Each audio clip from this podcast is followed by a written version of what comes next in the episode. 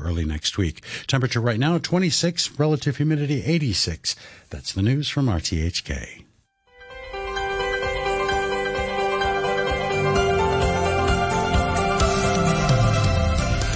Good morning. Welcome to Backchat. I'm Danny Gittings, and your guest presenter this morning is Brian Wong. Good morning, Brian. Morning, Danny. In our main topic today, we're looking at plans to try and encourage more people to become foster parents as part of the government's response to a child abuse scandal. There's a growing shortage of foster families in Hong Kong with only enough for one out of every three children in need. So a review committee set up after the series of abuse cases linked to a residential home in Prince Edward has recommended increasing cash incentives and providing more support to foster families. But will these incentives be enough to address the foster parent shortage? And what support do foster parents re- really need? You can let us know what you think on our Facebook page, Backchat on RTHK Radio 3. Email us at backchat at rthk.hk or give us a call. The number there, 233 266. And after 9.45, we'll be looking at school closures in Hong Kong. Joining us initially on the programme, we have uh, Priscilla Lui, who's a child rights advocate and former chair of Hong Kong Committee on Children's Rights. Other guests will be joining us later. Morning, Priscilla. Good morning. Morning, Priscilla. So I'd just like to start with a question uh, where there are currently only around 900 foster families in Hong Kong, and uh, according to experts, it's seriously inadequate. What's the reason for this shortage? What are the root causes? Um, let me put it this way. The current foster care system, I would say, is struggling, as you pointed out. It was said that there are at one time 300 children waiting for the service, but there's not enough foster families receiving them. And the waiting time for application is sometimes six to seven months, which is so long uh, and undesirable. And in a recent survey conducted by Hong Kong Christian Service, that around 20 to 30 percent of current foster parents are thinking of uh, leaving the service. And there's an aging concern of around 40% of foster parents um, reflected in their survey. Uh, they, they, were over the age of 60. Uh, though age uh, with reasonable health and support can do a great deal to reduce the kind of um, uh, stress and difficulty for children and families. And yet, handling children with different kinds of needs, uh, because these children who, who needs care, uh, they have experienced different kinds of needs. Some are overactive, depressive, they have health concerns and mild disability, learning difficulties, and so on and so forth. Requires a lot of efforts, a lot of support in providing them the necessary care and attention and guidance. So the stresses and challenges of the nature of foster care uh, cause burnout. And the support at the current moment, I would say, is insufficient. And both, let me put it this way, the um, material and non-material incentives needs to be changed or improved drastically. Well, they are looking at that, aren't they? I mean, this the, this review report is uh, to give a full title: the Committee on uh, Review of Residential Care and Childcare and Related Services has has recommended uh, trying to uh, provide better remuneration and uh, give foster foster parents some some breaks. Uh, do you think this will make a difference? I, I think the report in itself and the recommendations are, are all very good and comprehensive. It covers the improvement of the quality of service, manpower, the monitoring system, and the rules and regulations and collaboration. But my concern is, um, in the past decades or so, many of those things have been mentioned and have been written down. But whether there is a monitoring system for the field in general, for these recommendations to be genuinely followed up. So a platform like the review committee who, who come, come up with this particular uh, report may need to continue uh, to be there uh, in order to monitor and see whether the field is really practicing what they are, what, what they are preaching, what they are recommending. And secondly, if you ask, after all these have been put into place, whether abuse and neglect or whether the children's our best interests have been taken into consideration. We wouldn't actually know. We would hope so, but we wouldn't actually know until and unless we have a more scientific kind of survey done to reflect about the consequences or the achievement or the difficulties involved. So I think if we're serious about bringing change in place for our children, I think these two mechanisms will need to be put in place yeah, while starting off the entire operation. Now, earlier on, you referred to one of the problems at the moment is it can take six to seven months to place a child with uh, with uh, foster foster parents. Um, why so long? Yes, we, we need to ask the relevant departments why so long. Um, one possible um, reason is manpower uh, for those who are actually doing the assessment and allocation. So I think the government, um, instead of uh, reviewing what they, they have seen in the report, they would also need to see whether there are sufficient manpower to do it. And I think one concern area is that I, that witnessed um, some of the uh, countries overseas. They are attaching priority and importance to foster care much more than we do. Say, if we look at our current services, it's only a quarter of children being um, placed or allocated to foster care. And foster care is only divided into emergency foster care and then a more long-term one. And yet, if I look at places elsewhere, the support they attach to foster parents um, are, much more uh, than, say, we have here in Hong Kong. So um, I, think in terms of um, planning and uh, manpower and resource support, we have to seriously look at the need and whether we would like to change the scene. Uh, by changing the only one quarter of children in foster care, we target at a larger percentage, daringly, a larger percentage. But if we do that, we have to put our measures, effective measures, in recruiting and supporting and encouraging our citizens to come forward to become uh, reliable, responsible, well-trained foster parents. Let's delve deeper into the disparities between Hong Kong and other jurisdictions, Priscilla, because I think you raised a very salient point there that um, the resource allocation, the attention, and also just the emphasis placed by the government on the sector here is clearly very different from our counterparts abroad. Do you think there's a cultural reason for that? And if it's cultural, then what can we do to tackle the cultural roots of the matter? Yes, um, each places are unique in itself. I, believe um, in the case. But there are commonalities, and there are um, good practices and strains that we need to follow. For example, foster care is valued, and foster parents receive different levels of support moral, uh, resources, incentives, professional support. Say in countries like uh, Canada, uh, Australia, South Australia in particular, and UK, a higher priority is attached to um, foster care, and foster um, foster parents are receiving a special support. Uh, they, they, they have been uh, allocation of a dedicated support worker to every foster parent and providing them with um, regular phone contacts, home visits, and joint meetings if required.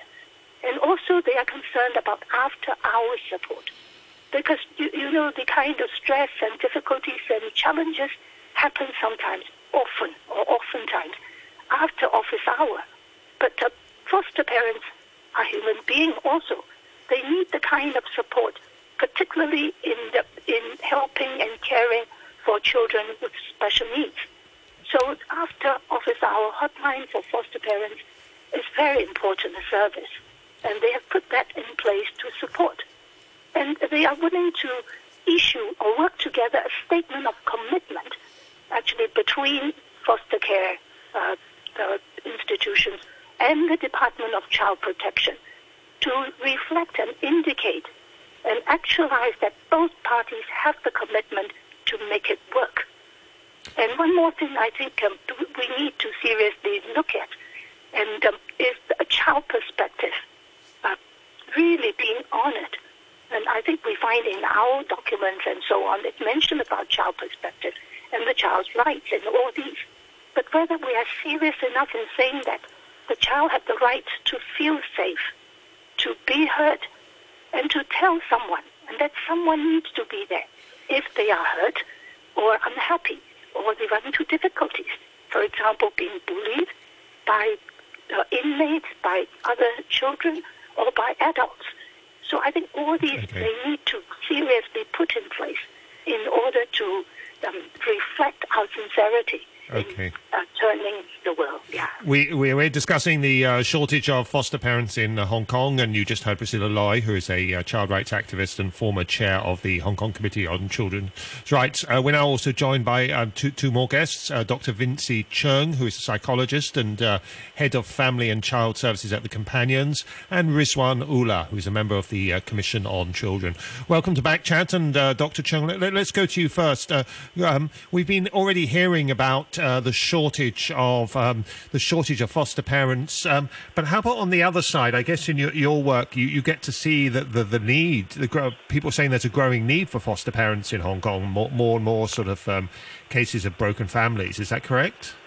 Uh, yes, correct. Because of the uh, situation about broken families, uh, children needing to have uh, a family life, uh, resembling in a, a natural family environment, which is uh, uh, good for the development of the children instead of a group living environment in, such as in residential homes and boys and girls homes. Uh, from what I understand, it that's most essential in, in young children. I mean, sort of children from sort of zero to three, and so. On. I mean, of course, it's essential at all ages, but the younger, the, the more important it is to be placed with a foster family. Is that correct? Uh, yes, uh, from the child developmental perspective, zero to three years old need to form secure attachment with key caretaker with a uh, who is like the same person, a key caretaker, and that attachment forms that sense of security in young children, and this sense of security form the basis of self-confidence, self-esteem from very young age, which is needed for developing child as they grow older. Thank you, uh, thank you, Dr. Cheung. Just want to bring in uh, Rizwan here. Uh, in terms of your, your work on the commission, uh, Rizwan, what are your foci and what are your main findings and conclusions from the ongoing uh, discussions, really, on the commission concerning foster care? What's the takeaway there? Well, actually, uh, good morning, everyone. So, actually, I just joined the commission in January. At the time, I, I looked at the report like while it was uh, circulated and discussed. I think uh, one important aspect that I'd like to uh, draw upon is uh, for, uh, I mean, first, the children are the future of Hong Kong, okay? Uh, and undeniably, foster care, as one of, as two of our speakers have mentioned, like foster care is able to, you know, allow children to have, to have a healthy growth, uh, they have a nat- natural family-based environment, and also the love that they can get from some people who will be looking after them for a good material of time. Now, uh, if we look at the report this time, uh, in particular for foster care service, there are at least you know 12 improvement uh, measures where we can actually help increase you know and incentivize parents to uh, uh, adults or like-minded individuals to become foster parents. Now, uh, you see, uh, the thing is, right now, currently in Hong Kong, what I see, uh, many people actually uh, are scared, or maybe they don't have enough information or publicity to know, like they can contribute to foster care service. And if you look at the report, uh, you're able to see that at least you know 60% of these students, uh, these children, they have uh, special learning needs, in particular ADHD or SPL. And so, if you know, uh, for people who don't have children or who want to contribute and help these children for the future of Hong Kong, if they are given enough support, psychological support, the know-how, and other support they need to look after these children, I'm sure the number will go up. And with public engagement and make this, you know, as a norm, like for people to accept this, that we need to do this, this will bring some changes. Uh, earlier on, Priscilla Lui was telling us that actually a lot of people who are foster parents at the moment are thinking maybe of giving it up, and also that um, we, we look at the demographics, you have a lot of really quite old foster parents. Is, is that a problem? Well, uh, definitely. Uh, but the thing is, uh, we need to, like, uh, like, I think age might be a transient problem, but the thing is, uh, while, st- while we still have these uh, good-hearted individuals, we have to see how other young couples or some middle-aged couple can also take part uh, in this.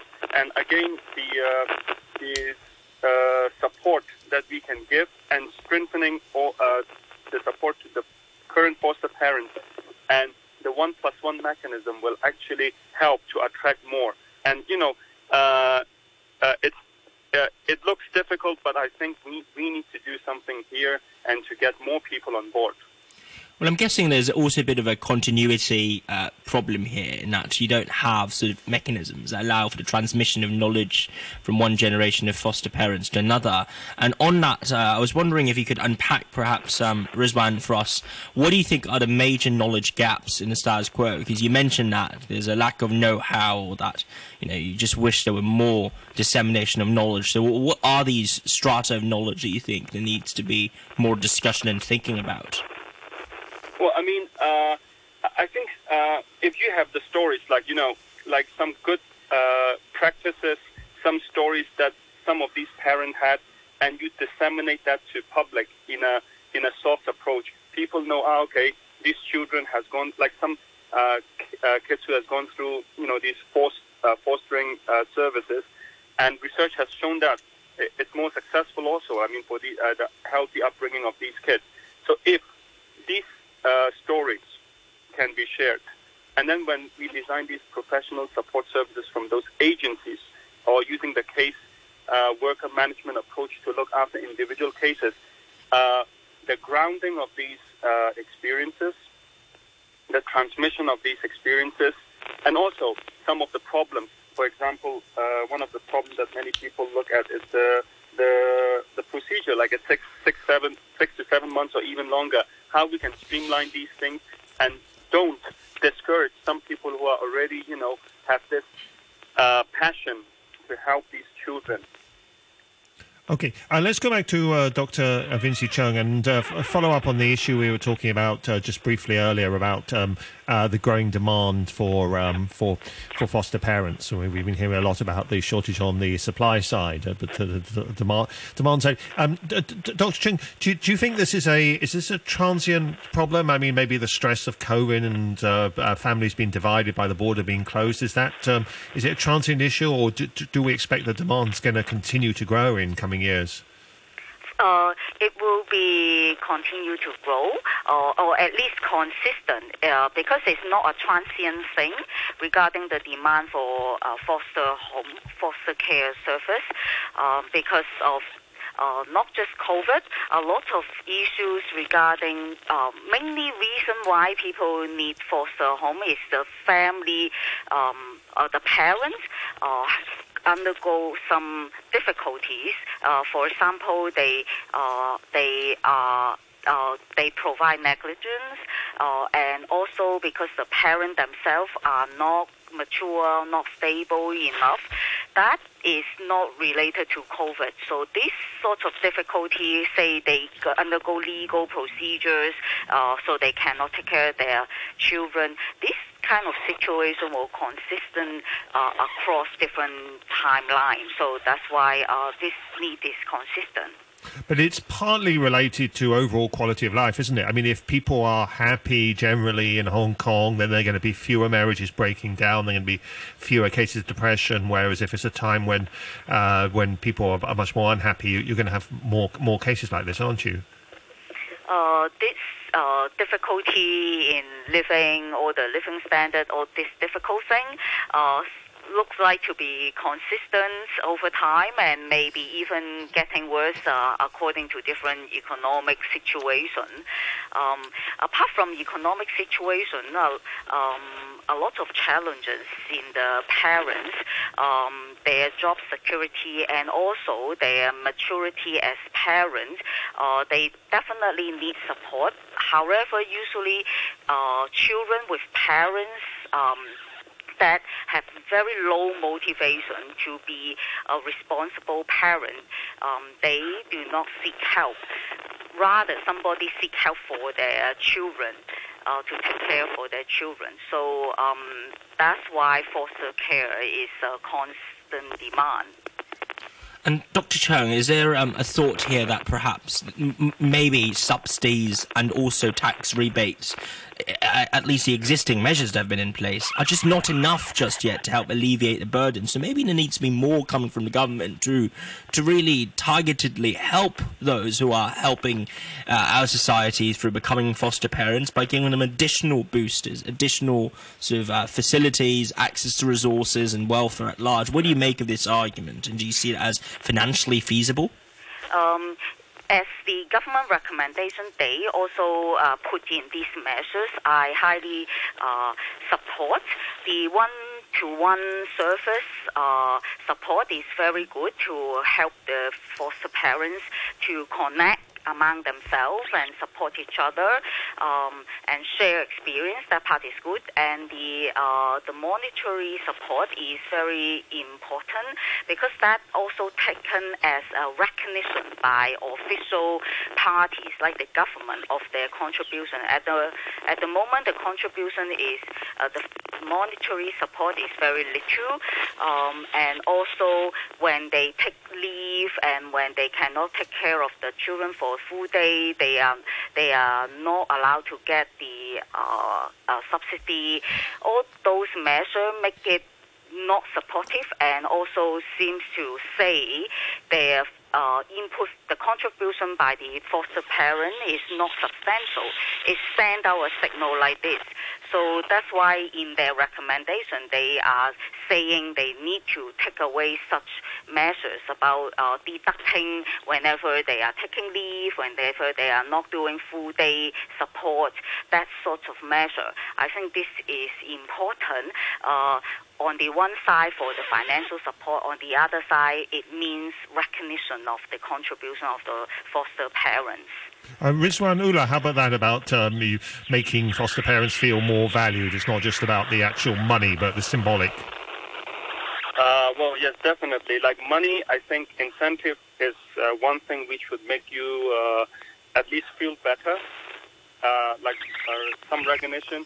But uh, the other thing is, I think if those who are participating in foster care if they if there can be you know like some sort of platform where they can uh, share their experiences with uh, the parents, uh, with other potential uh, parents, or even from the government, uh, I think this would uh, create and send a positive message to those who are already in this, like they're doing something very beneficial for the society, and it should be recognized. Do you think we can learn from overseas practices here? Uh, Rizwan do you think we can learn from overseas practices here? Well, I, I, I think in uh, uh, some other countries they, they, they, they have uh, good practices, and we can actually uh, look at those practices and see what we can uh, adopt to the context of Hong Kong. Uh, that that uh, support circle, all these things, and I think uh, at the end of the day, uh, with uh, with these 39 measures uh, mentioned in the report, and we have these 12 for the foster care service. Uh, adopting this as quickly as possible, I think it's of uh, paramount importance now. Well, one of the things we were hearing from some of our other guests is that um, it's sort of uh, that in the past uh, recommendations haven't been made and uh, have been made and haven't been implemented. Why, why, should it necessarily be any different this time? Mm. Well, I, I think uh, the uh, the members in the Children Commission and uh, some people who are engaged in, in the work, uh, uh, as I understand, uh, like they are very serious and keep a very close eye on the on these measures. Okay, uh, we're going to take a break for the news and we're going to say goodbye to uh, Dr. Vincy Cheung, a psychologist and head of uh, family child services at the Companions, and Rizwan Ullah, member of the Commission on Children, who you just heard. Um, but uh, Priscilla Lui will stay with us and other guests will be joining us. Later, we'll be talking about school closures. So do drop us an email uh, if you have any thoughts on either of those topics. Backchat at rthk.hk. Uh, the weather forecast mainly cloudy with a few showers. there'll be sunny, sunny intervals in the, the morning. However, currently the temperature 26 degrees, relative humidity 85%. News, news with Andrew Charovsky. President Macron of France has begun a state visit to China, his first visit to the mainland since 2019. In a speech in Beijing, he referred to China's plan to broker peace between Russia and Ukraine. Mr. Macron is accompanied by more than 50 business leaders. After talks in the capital, he will end his trip in Guangzhou tomorrow. Police are appealing for witnesses after a 53 year old man died after being run over by a car in Mongkok last night. Officers say the accident happened just after 9 p.m. on Tung Choi Street as the man was crossing the road. And one of the world's biggest online criminal marketplaces has been taken down in a global sting operation. The Genesis Market website sold stolen login details that allowed fraudsters to access bank and shopping accounts. Operation Cookie Monster was a huge international multi agency sweep involving law enforcement agencies from 17 countries. We'll have more on these and other stories at 10 o'clock. Remember when the MTR services were suspended because a sky lantern hit the tracks? Sky lanterns can be hazardous because we have no control over where they might go. They can cause fires, including hill fires, jeopardize flight safety, cause personal injuries, or damage property when they land. Any person who releases a lit sky lantern might even commit an offense. Please put safety first and refrain from flying a sky lantern. I'm Dr. Edmund Lam. Seniors, the COVID-19 virus still exists in the community. As the elderly are at higher risk, for the sake of your health, don't take it lightly. Scientific data shows that those with stable health can receive COVID-19 vaccines. Take your elderly relatives to get the jab at community vaccination centers, designated general outpatient clinics, elderly health centers, private clinics, or hospital COVID-19 vaccination stations.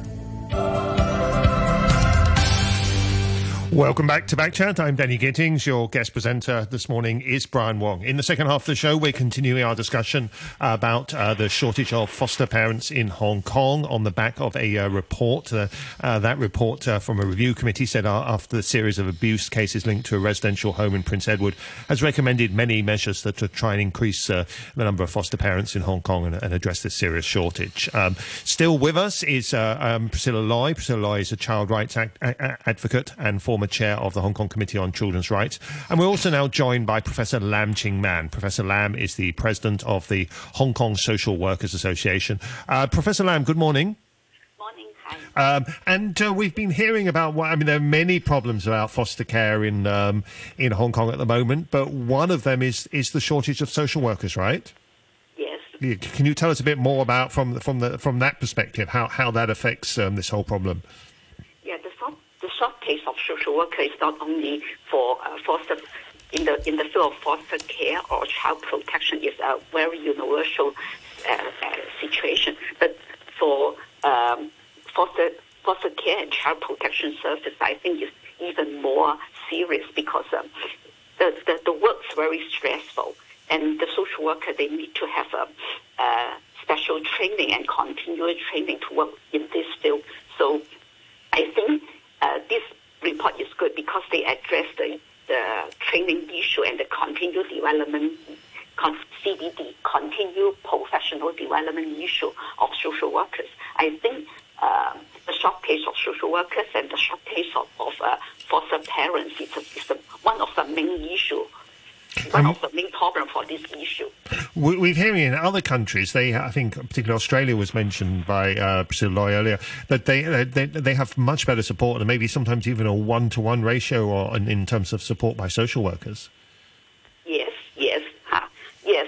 To solve the problem, uh, I think that, that, that there's the, the, the most important solution is support and to, to the social workers, one to one, and the and the ratio, the manning ratio, the the, the, the house parents to the social worker to client ratio, if they, this can be improved, is much better because now the social worker, the workload is very heavy and they are very stressful. So if we can uh, take taken into consideration of their workload and with very kinds of support, the, mentoring support, the, the, the, the workload support, and also other resources support, that's, that's very helpful.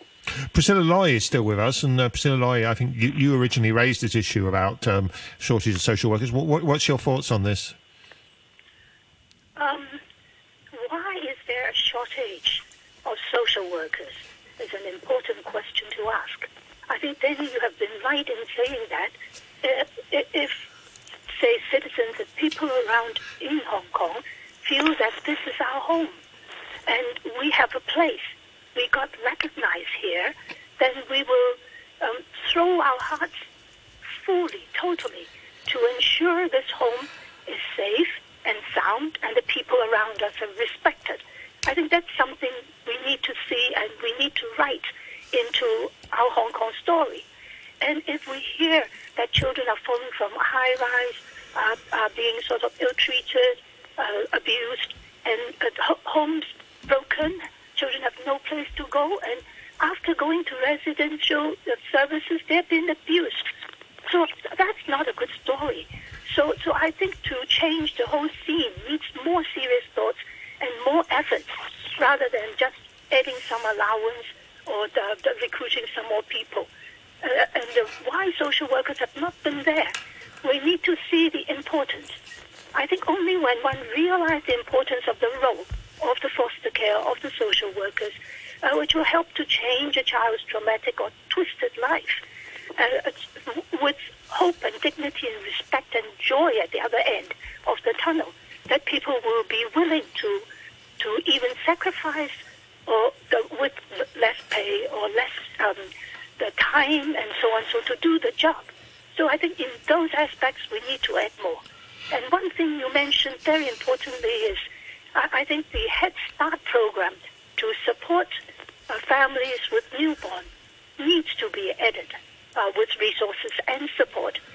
Uh, it, it's only when we're supporting the families to stand on their own, own feet and not using the kind of violence or aggressive or, or neglectful approach, but it, it's a matter of knowledge, skills, and also value change that is required. It doesn't change overnight. And as I witness, it doesn't change over decades. It needs to be continued and sustained. Lam, I just want to pick up on this. Um, what do you make of the claim that actually the best solution is to import more social workers from either the rest of the Greater Bay Area or from abroad? Um, is there a need to import uh, social workers to help alleviate the manpower shortage, or is the real solution really to nurture and cultivate domestic talent? Professor Lam. Uh, yes, um, I think uh, the problem can, cannot have an easy solution. Uh, I know that people mentioned about to import social workers from the Greater Bay Area, but maybe back to uh, the, the social work training because I know that there, there are quite a number of uh, social workers in the mainland China and in the Great Greater Bay Area. But for our social work profession, because we, we, we actually have that, the system in, in Hong Kong and in China is at, at, this moment is not quite similar. And also the training, because for them, there, there, there is more about, uh, they got trained social worker, but the system, their registration system is, a, is taking examination. But for us in Hong Kong, we are using uh, training, uh, institution training. They must go through a formal social work training. So maybe uh, that's a solution. But, but before uh, implement this policy, we have lots of things to consider and and I think this is uh, can be a solution. But but but uh, before implement, we need to think think about it and how to solve the uh, resolve some other problems. So it sounds like uh, importation of social workers is at best a partial solution with its own problems. I but not at this stage. Not, oh, okay, not even in that case. what, what is the solution? what are the details first? what if uh, importation is is not is, is not going to be very helpful? What what is the solution if we desperately need more more social workers? As, as you said, actually, not just in terms of um, foster families, but more more generally.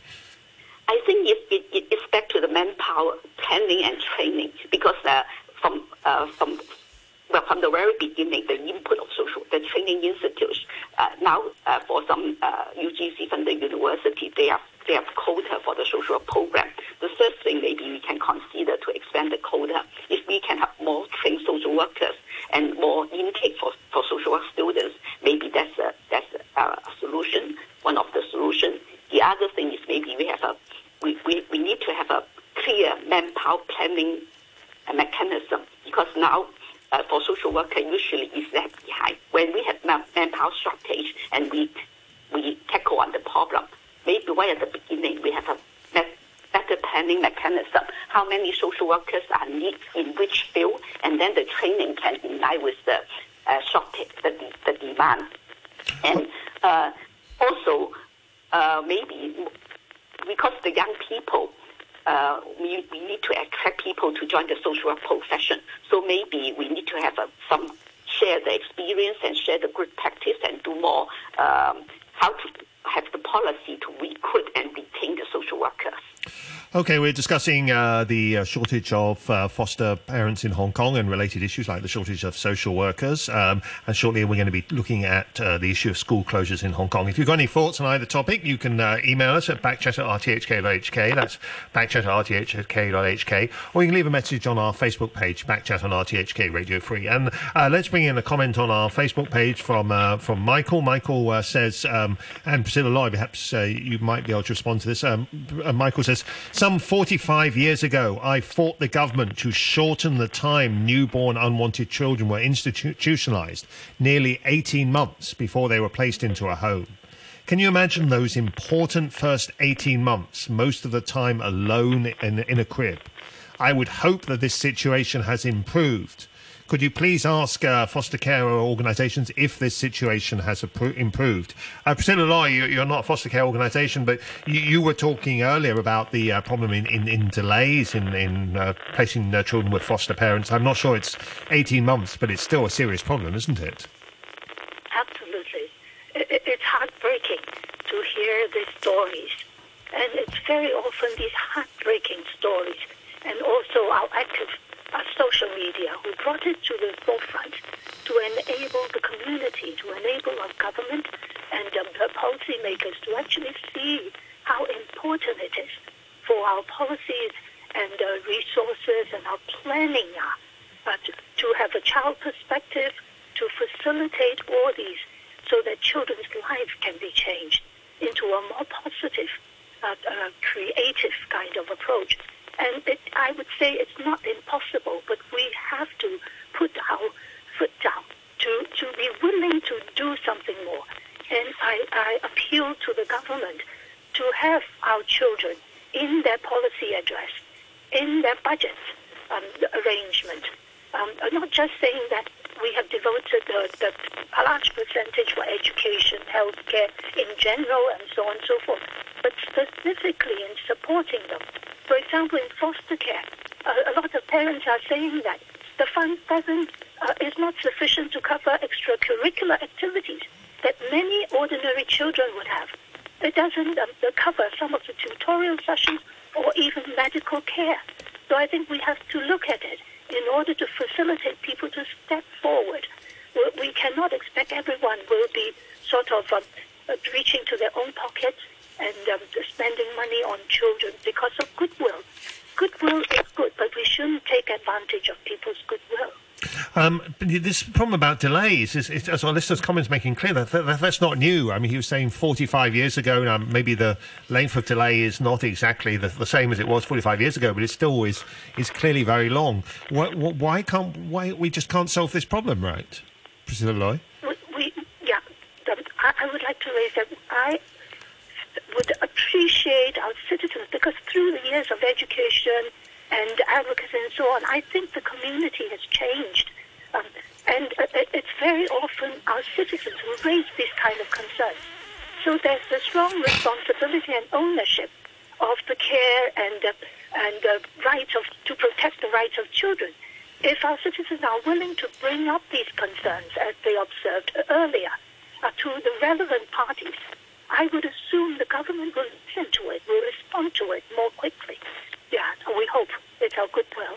We hope that by bringing all these up, just like this particular case of the uh, residential institution, because of a na- uh, somebody in the neighborhood who witnessed the kind of ill treatment, who bothered to take the case forward. And thanks to this gentleman who, who wrote in yeah, to your program, indicating that a particular concern, do write do share, do make such things known uh, with a good intent, uh, not to mess up with our society in a peaceful way, so that the community will confront the issues quickly and not wait for decades for, for change to take place. Okay, thank you very much. That's a positive note on which uh, to end this discussion. And uh, uh, thank you very much uh, to Priscilla Lui, you just heard, who's child rights advocate and former chair of the Hong Kong Committee on uh, Children's Rights. And also joining us in the um, uh, second part of this discussion was Professor Lam Ching Man, president of Hong Kong Social Workers Association. In a moment, we'll be moving on to the issue of cl- school closures. 95 years of public service broadcasting. Stay tuned with Hong Kong. I'm Gilly of Consumer Council. Happy birthday, RTHK, for your 95th anniversary. May I wish you always filled with positive energy, continue to discover and report accurate, impartial, and objective consumer news for consumers to shop smartly every day. 95 years of public service broadcasting. Stay tuned. Stay tuned with Hong Kong. You're listening to Backchat. Call us on 233 and have your say. Welcome back to Backchat. I'm Danny Gittings, and your guest presenter this morning is uh, Brian Wong. Um, moving on, another issue that has uh, been in the news this week is school closures once again, with a declining uh, birth rate in Hong Kong and a surge in emigration in recent years. Um, school numbers are coming under pressure, and um, uh, two primary schools are threatened uh, for with closure in the coming year. one case which has attracted particular attention is a, a, primary school on um, Cheung Chau, the Church of Christ in China, Cheung Chau uh, Church Kam Kong Primary School, um, which fell just one student short of the threshold to continue. They need to get uh, 16 students. They only got 15 students. And this uh, case uh, arousing a lot of concern. Of course, not, particularly easy for children necessarily to travel from Cheung Chau elsewhere to go to school instead. Uh, joining us to discuss the, the, um, both this case and the problem more generally um, is uh, regular um, um, guest on Backchat, uh, Mervyn Cheung. Mervyn Cheung is chair of the Hong Kong Education Policy Concern Group. Uh, welcome back to Backchat. Okay, good morning. uh, first of all, what, what, do you think of this Cheung Chau case? Uh, I think, uh, well, it's a, a, quite quite a pitiable case because uh, it's it's providing leader education services on on an outlying island, which is a little bit far from uh, from the city center. So if uh, it is forced to close down, then it would be to, I think, uh, to the disadvantage of, of the children uh, on, on, on the island. And indeed, um, now recently, that uh, because of this case, um, there's been a lot of discussion on the on the dim prospect faced by by schools in in, in the lower rank of the um, of, of the, uh, the pre- preferred school um, uh, system. So I think uh, we need to to start already late um, uh, thinking about the future, uh, you know, of our of our school sector, whether or not um, there will be an increasing number of schools face, uh, face, uh, facing the prospect of uh, being you know, exiled from the um, from the school sector what exactly has been done thus far by the uh, Education uh, Bureau in face of these challenges? Do you think the government's doing enough? I think, um, yeah, they, they have been um, doing a lot of things, but uh, well, there, there, there is room for for uh, for expanding such efforts, and at the same time keeping in uh, closer touch with, with the um, uh, with the schools. especially those uh, which are vulnerable to um, you know to to the axing. And now, the one one one serious problem is that if we look stat, uh, statically at the city's population structure itself, um, the, night, the likely closure case and the trend it shows uh, are really worrying to, to the school sector. Now, um, remember the government earlier projected that the number of children in Hong Kong aged 6 would fall to 50,000 uh, in 2029 from the 57,300 at the moment. And this already represents a drop of 14.6%. And then the, the number of schools, uh, the number of uh, school students aged 12 would drop from 71,600 to 60,100 over the same period and that uh, shows a drop of 19%. So I think uh, if um, the decline continues in, in the student population and uh, worsened by the city's low fertility rate. Uh, last year, uh, we know that there are only uh, 32,000 births. And then more schools could be expected to face the problem being phased out in, in the local education system over the next few years. Now, one problem you often hear schools complaining about is sort of inflexibility of the education department and, in terms of how they apply rules. Is that a problem here? I mean, could they be more flexible about these things? Now, um, I think the um, the eye-catching point in in, in, in a school uh, case is that uh, it's only uh, at the moment sorted by one one student in order to hit the um, the 16 student uh, criterion for uh, operating a primary one class. So uh, there's uh, criticism, uh, you know, over the the rigidity of the you know of the rule now now in, enforced by by the Education Bureau. Now I think that this can be a little bit re- uh, relaxed, that is giving a longer time for the school to, to establish effort uh, in, in student recruitment. So um, uh, I, I, think uh, and, another way is that um, now in the past, when there were uh, too many students, uh, then the um, then the then capacity of, of the total capacity of, of, of the uh, local uh, school system, the government did try to increase the size of each class and and also increase the number of classes uh, uh, that that were offered. Uh, can things in the opposite direction be uh, be done now that we we face uh, you know uh, the problem of shortage of students? So at the moment, um, for primary schools, um, the the minimum number of students needed to start a class is 25 25 students. Um, so can it be uh, uh, cut down to 20? The same for secondary schools. Uh, secondary one uh, at the moment it's 30. So can it be also uh, uh, downward adjusted to 25?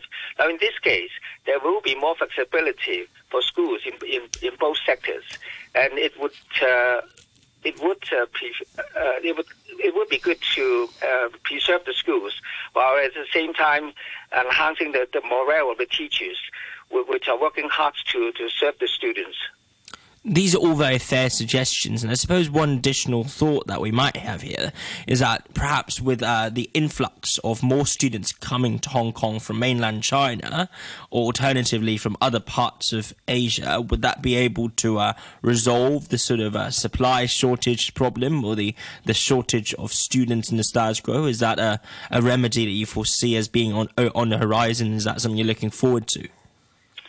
Now, this is uh, been uh, in my mind and, and also you know made, uh, uh been made public for for quite some time.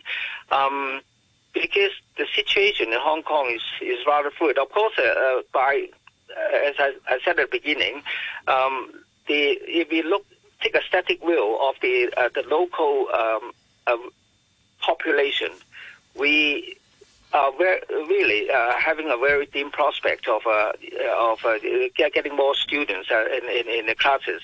But then uh, well, just like in the past, we, we, we did have a you know, influx of people who, who come to work in Hong Kong or or, or as you know permanent uh, or looking for permanent residency in Hong Kong, and they can they can bring with their families or, or start their families here. So um, our population structure, though apparently uh, uh, static at the moment, um, m- might not be uh, you know. Uh, uh, subject to a low change situation uh, forever. And if uh, we, we, we, we do have uh, this kind of influx of uh, uh, you know families and, and, and young people, then uh, we, we we may have the prospect of increasing our, our you know our, our, our children who are at the relevant you know age cohorts for, for schools. So my my suggestion is that uh, since the existing, uh, you know, education system will probably not require additional resources. That is, we use the existing funds uh, that could, you know, keep our system uh, uh existing uh, provision uh, in terms of number of schools and classes and etc. to go on for for some more time why not give it you know, uh, a longer op- observation period, say uh, two to two to three more years, to see if we really want to, or uh, it is really necessary for us to to cut the classes or even close close the schools for for some kinds of education, like uh, special education. That's how we've talked a lot about students. What about teachers, right? So essentially, there, there's also the possibility that uh, I believe teachers are uh, leaving Hong Kong uh, due to a variety of reasons. Uh, should we be worried about the exodus of teaching staff as well, and is that a core cause of school closures? Uh, I think uh, at this point of time, um, there should not be big problem with the teaching force because the teaching force, those subject to attritions for various reasons, like uh, uh, uh, emigration, uh, will be less of a problem now because of uh, the anticipated shrinkage in class numbers and the upward adjustment by the government of the quota of training places at the universities, uh, at the local universities, offering teachers education and training programs. So I think you're saying the although uh, maybe uh, there's, there's there's there's some attrition in teaching that the the, the, the reduction in students is almost uh, faster than the reduction overall reduction in teachers. Yeah, they uh, more or less offset each other, and of course uh, we look for uh, really senior and, and also experienced teachers in, in, in, in our schools. But it, uh, well, I think it would take uh, a few more years to, to reach that because um, at the moment, uh, I think uh, we have um, more and more young teachers in, in, in, in our classes. So uh, we do need to give them the opportunity of developing themselves and and, and uh, uh, into uh, you know senior teachers with uh, expertise and, uh, and, sufficient experience. From, uh, I mean, it's just anecdotal, but from, from teachers I know who are leaving, it's not necessarily the most experienced teachers who are leaving. It's often young teachers who are just starting on their careers and um, uh, think about uh, perhaps going overseas. Is, is, that your impression, Mervyn Cheung? Yeah, uh, young teachers should not be a big problem because uh, every year we do have uh, an, an, expanding team of uh, graduates from from, say, faculties of education or schools of education at the local uh, public publicly funded universities, and they can, uh, I think that they can make good uh, the, uh, the, the losing members of the of the teaching force, and uh, so. Uh, well, at this moment, I think leaderships of schools plus the EDB and and the and the academics at the at the higher education institutes should join hands um, to to improve the teaching, uh, the local teaching force, and also to make them to, uh, develop the skills and maturity uh, faster in, in, the teaching profession. I'm just wondering if we're, we're saying actually there's um, not such a serious problem with shortage of teachers as we thought. Could it be the reverse if we we have such a drastic decline in the student population that Hong Kong will end up with too many teachers, Mervyn Cheung? Especially you say you've expanded expanding teaching numbers now. Now that uh, I think uh, to solve that uh, uh like uh, likely problem, uh, it, it is easier because all we need to do is just adjust the teacher class ratio, and then to, to go further on, on on on on the track to um, optimal small class teaching. And in, in, in, in either way, uh, there will be an increased uh, demand for, for, for teachers. So uh, once again, that would offset the, um, the question of uh, probably uh, oversupply of teacher. Okay, and just finally, a slightly different issue. How about um, native English speaking teachers? I know that's been a problem as well. Yeah, that's a problem because um, some of the uh, uh, the the net teachers have already left Hong Kong, and uh, well, since the I think that this can be built into the um, SAR's uh, um, plan of uh, luring talents from, from all over the world. So uh, not just uh, uh, those who are technologically uh, uh, specialized, uh, but also uh, uh, people. Okay, I'm sorry we'll have to. Sorry to interrupt. We'll have to draw it to a close there. That's all we've got time for today. Thank you very much to uh, uh, Mervyn Cheung, who's our guest in the second part of the show. Uh, thank you very much also to Brian Wong, a guest presenter today. Uh, Backchat is taking a break over the um, Easter holiday, but Backchat will be back on Tuesday. So do join us again for the show then.